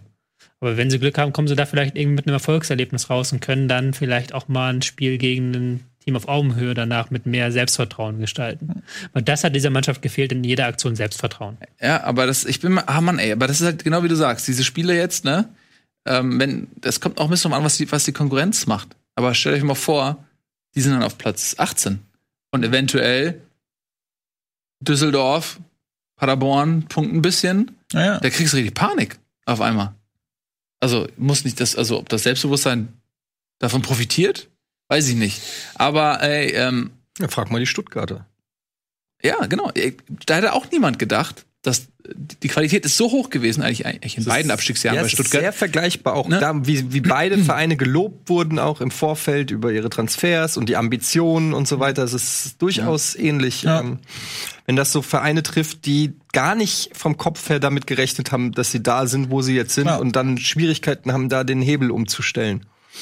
Wenn du erstmal da richtig tief im Strudel drin bist. Ähm, bei Bremen ist es halt auch schon so, dass sie halt diesen Supertrainer haben.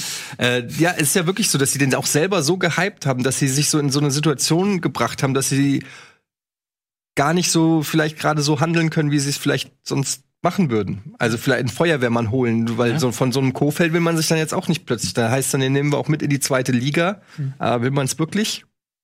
Muss man sehen. Du nährst so durch so eine Ergebnisse nicht. Paderborn hat, da, ich fand das total krass, diese Reaktion von äh, Baumgartner, dass wie, wie er da fast schon am Weinen, sage ich mal, auf dem Spielfeld nach dem einen Spiel war, wo du da, wo er, glaube ich, so dachte, okay, das wird vielleicht nicht reichen für den für den Ligaverbleib oder es sieht immer mehr so aus, aber durch so eine Ergebnisse nährst du natürlich auch wieder die die die Hoffnung von eben den äh, direkten Konkurrenten. Ne? Also Düsseldorf freut sich natürlich darüber, Paderborn freut sich darüber und die sind so eng da. Mainz mit dem Sieg, so kann man fast so ein bisschen sagen, Sieger des Spieltags, so jetzt vier Punkte zwischen sich und den Abstieg äh, gebracht. unglaublich wichtiges ähm, äh, Spiel für Mainz gewesen. Aber ähm, ich glaube, wirklich so, so ein bisschen so die, die, die kleine Maus, die sich die Hände reibt, weil sie näher am Käse ist, als alle glauben, das ist Paderborn. Ja, voll, das meine ich. Ja, ne? Ähm, also, die, äh, also, dass die überhaupt noch am Leben sind, ne?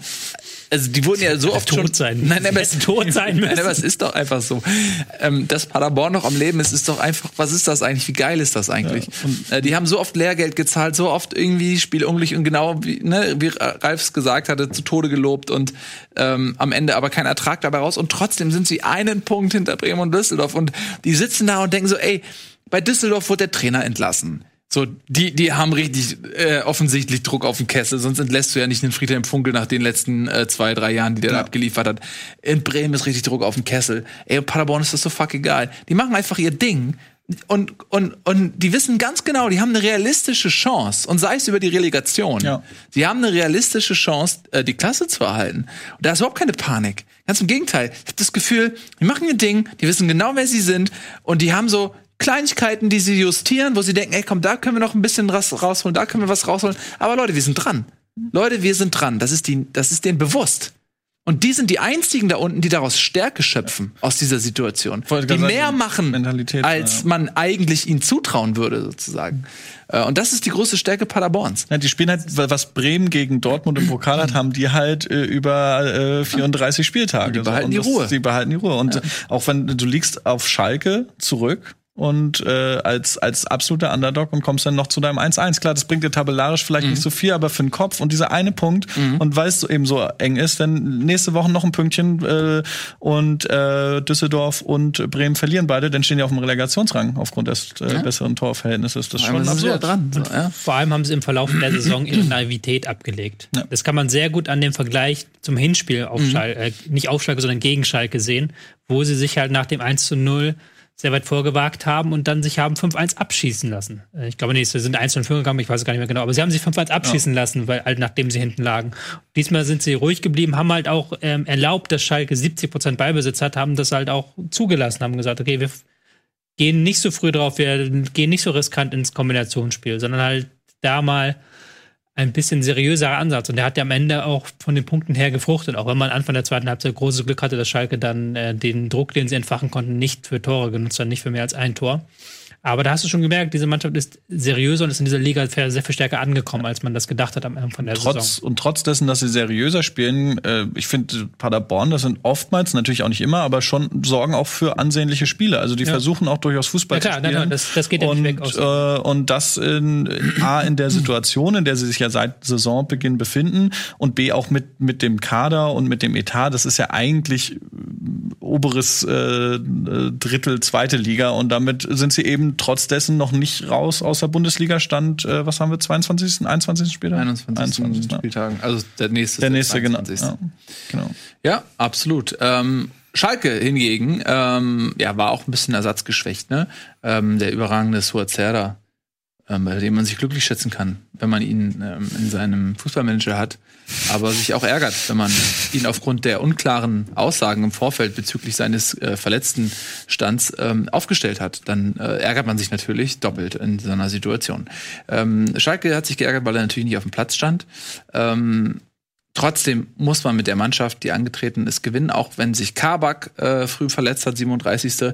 Bei dem man sich glücklich schätzen kann, wenn man ihn bei seinem Fußballmanager hat und ihn aufgestellt hat, ähm, weil man dann äh, keine Punkte gemacht hat, so wie ich. Ähm, trotzdem muss es ja eigentlich gegen eine Mannschaft wie Paderborn reichen, sollte man meinen. Was ist denn eigentlich schiefgelaufen? Warum hat das denn nicht geklappt?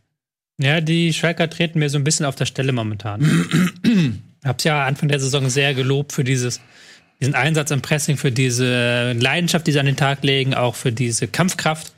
Ähm, und jetzt so dieser nächste Schritt, der fehlt so ein bisschen. Es ist sehr viel abhängig von Harid, der gerade in der zweiten Halbzeit wieder ein sehr gutes Spiel gemacht hat, aber wenn er nicht mit seinen genialen Aktionen irgendwie den Ball vorne reinbringt, dann haben sie relativ wenig Wege zu Torchancen zu gelangen. Und ähm, Möchtest du? Nee, Ich habe geguckt, aber das, das, das war leer, das, was ich da angefasst habe. Geheimnisse. Ach so, Geheimnis. Das war leer. Dann, Aber ist schon. dann nehme ich das hier einfach. mal. Ja. Du? Gut.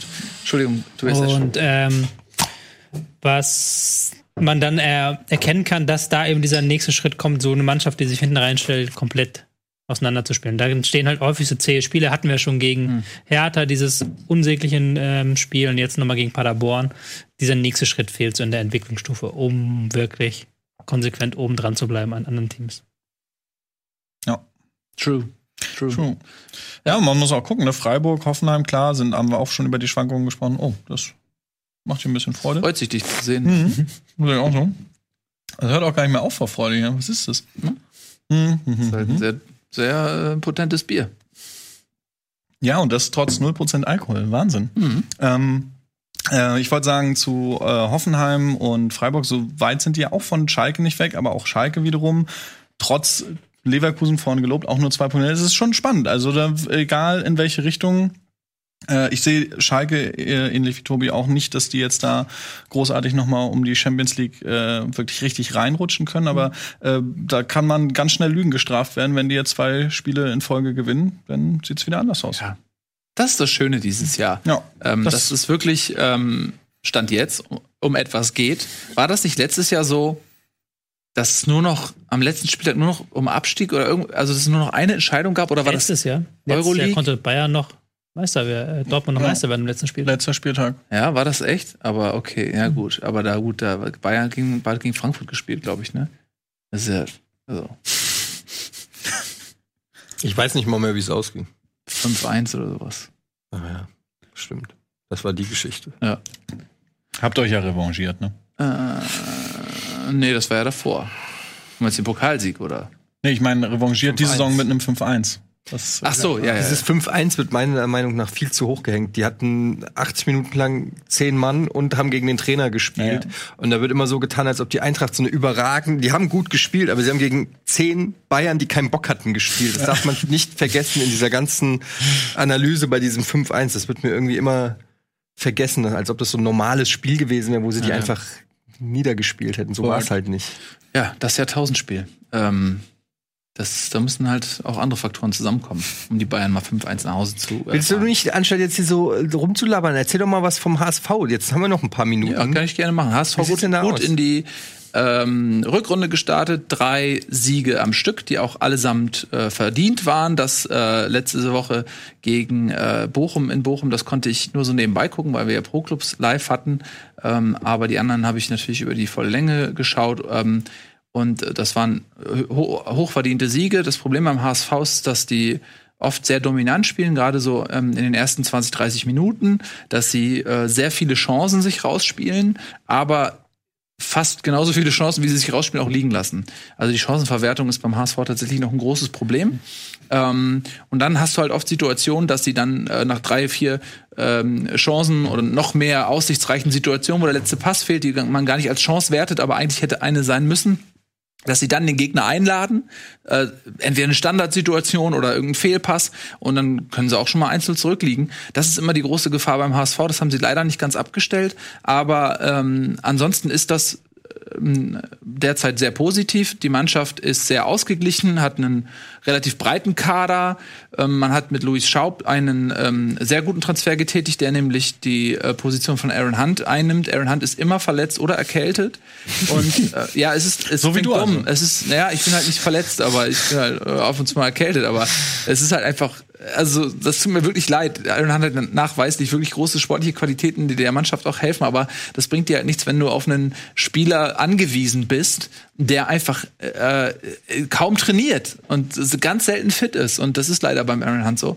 Und deswegen ist dieser Transfer von Louis Schaub sehr wichtig gewesen. Ein ganz kreativer Spieler, ähm, sensibler Spieler, ähm, der, wenn er ähm, sich wohlfühlt und gut in Form ist, wirklich äh, große Qualitäten hat und ein Schlüssel äh, wirklich sein kann für den Aufstieg. Ähm, Hinterseher jetzt zweimal getroffen, der hat aber mit Poyan Palo eben auch noch jemanden ähm, äh, an die Seite gesetzt bekommen, der in den letzten Jahren kaum gespielt hat. Äh, kannst du die Minuten an einer Hand abzählen. Aber schon getroffen Aber der jetzt. Qualitäten hat, der direkt in Bochum ein wichtiges Tor geschossen hat wo du merkst, der hat diese Qualitäten. Und wenn der jetzt mal die Rückrunde fit bleibt, ist auch das ein sehr, sehr guter Transfer, weil er eben eine Alternative zu Hinterseher ist. Und ähm, äh, genau da hat es nämlich auch gefehlt, an dieser Kaltschnäuzigkeit vorm Tor, an so einem klassischen Torjäger.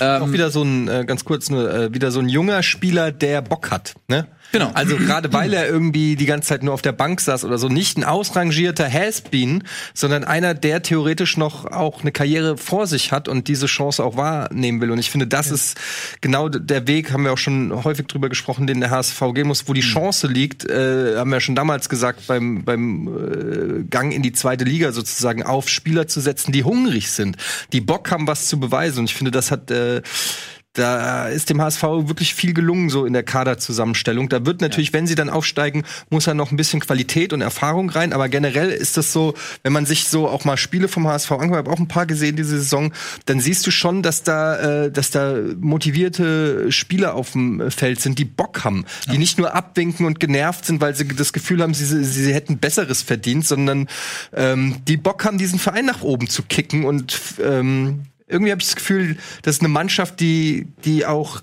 die Mannschaft sein möchte, die den HSV aus der zweiten Liga in die erste Liga gekickt hat. Das ist ja auch was, wo du dich in die Geschichtsbücher schreiben kannst. Definitiv. Und ähm, ja, wie, also wie gesagt, es gibt ähm, eigentlich auf allen Positionen ganz gute Alternativen, bis auf die Außen. Also Leibold ist die Lebensversicherung so ein bisschen, spielt eine überragende Saison. Ähm, der Neuzugang aus Nürnberg, ähm, der zu Beginn der Saison kam, äh, hat auch gegen Bochum das wichtige 1-1 gemacht und äh, bereitet viele Tore vor. Der ist, das ist so ein bisschen der Philipp Kostic des HSV, äh, da auf der linken Seite. Ähm, und der Bayer aus Leverkusen. Wer hatte den Kostic ja? Ja, I know. ähm, der Bayer ist auch sehr, sehr wichtig, weil beide ähm, nominellen Rechtsverteidiger äh, verletzt sind, lange verletzt sind, äh, Jambra ähm, und Wangnumann. Und deswegen ist auch das ein sehr kluger Transfer gewesen. Ähm, der hat auch Bock, Spielminuten zu sammeln. Äh, in der Innenverteidigung Letscher, Van Drongelen, Everton, ähm, Jung kann da spielen.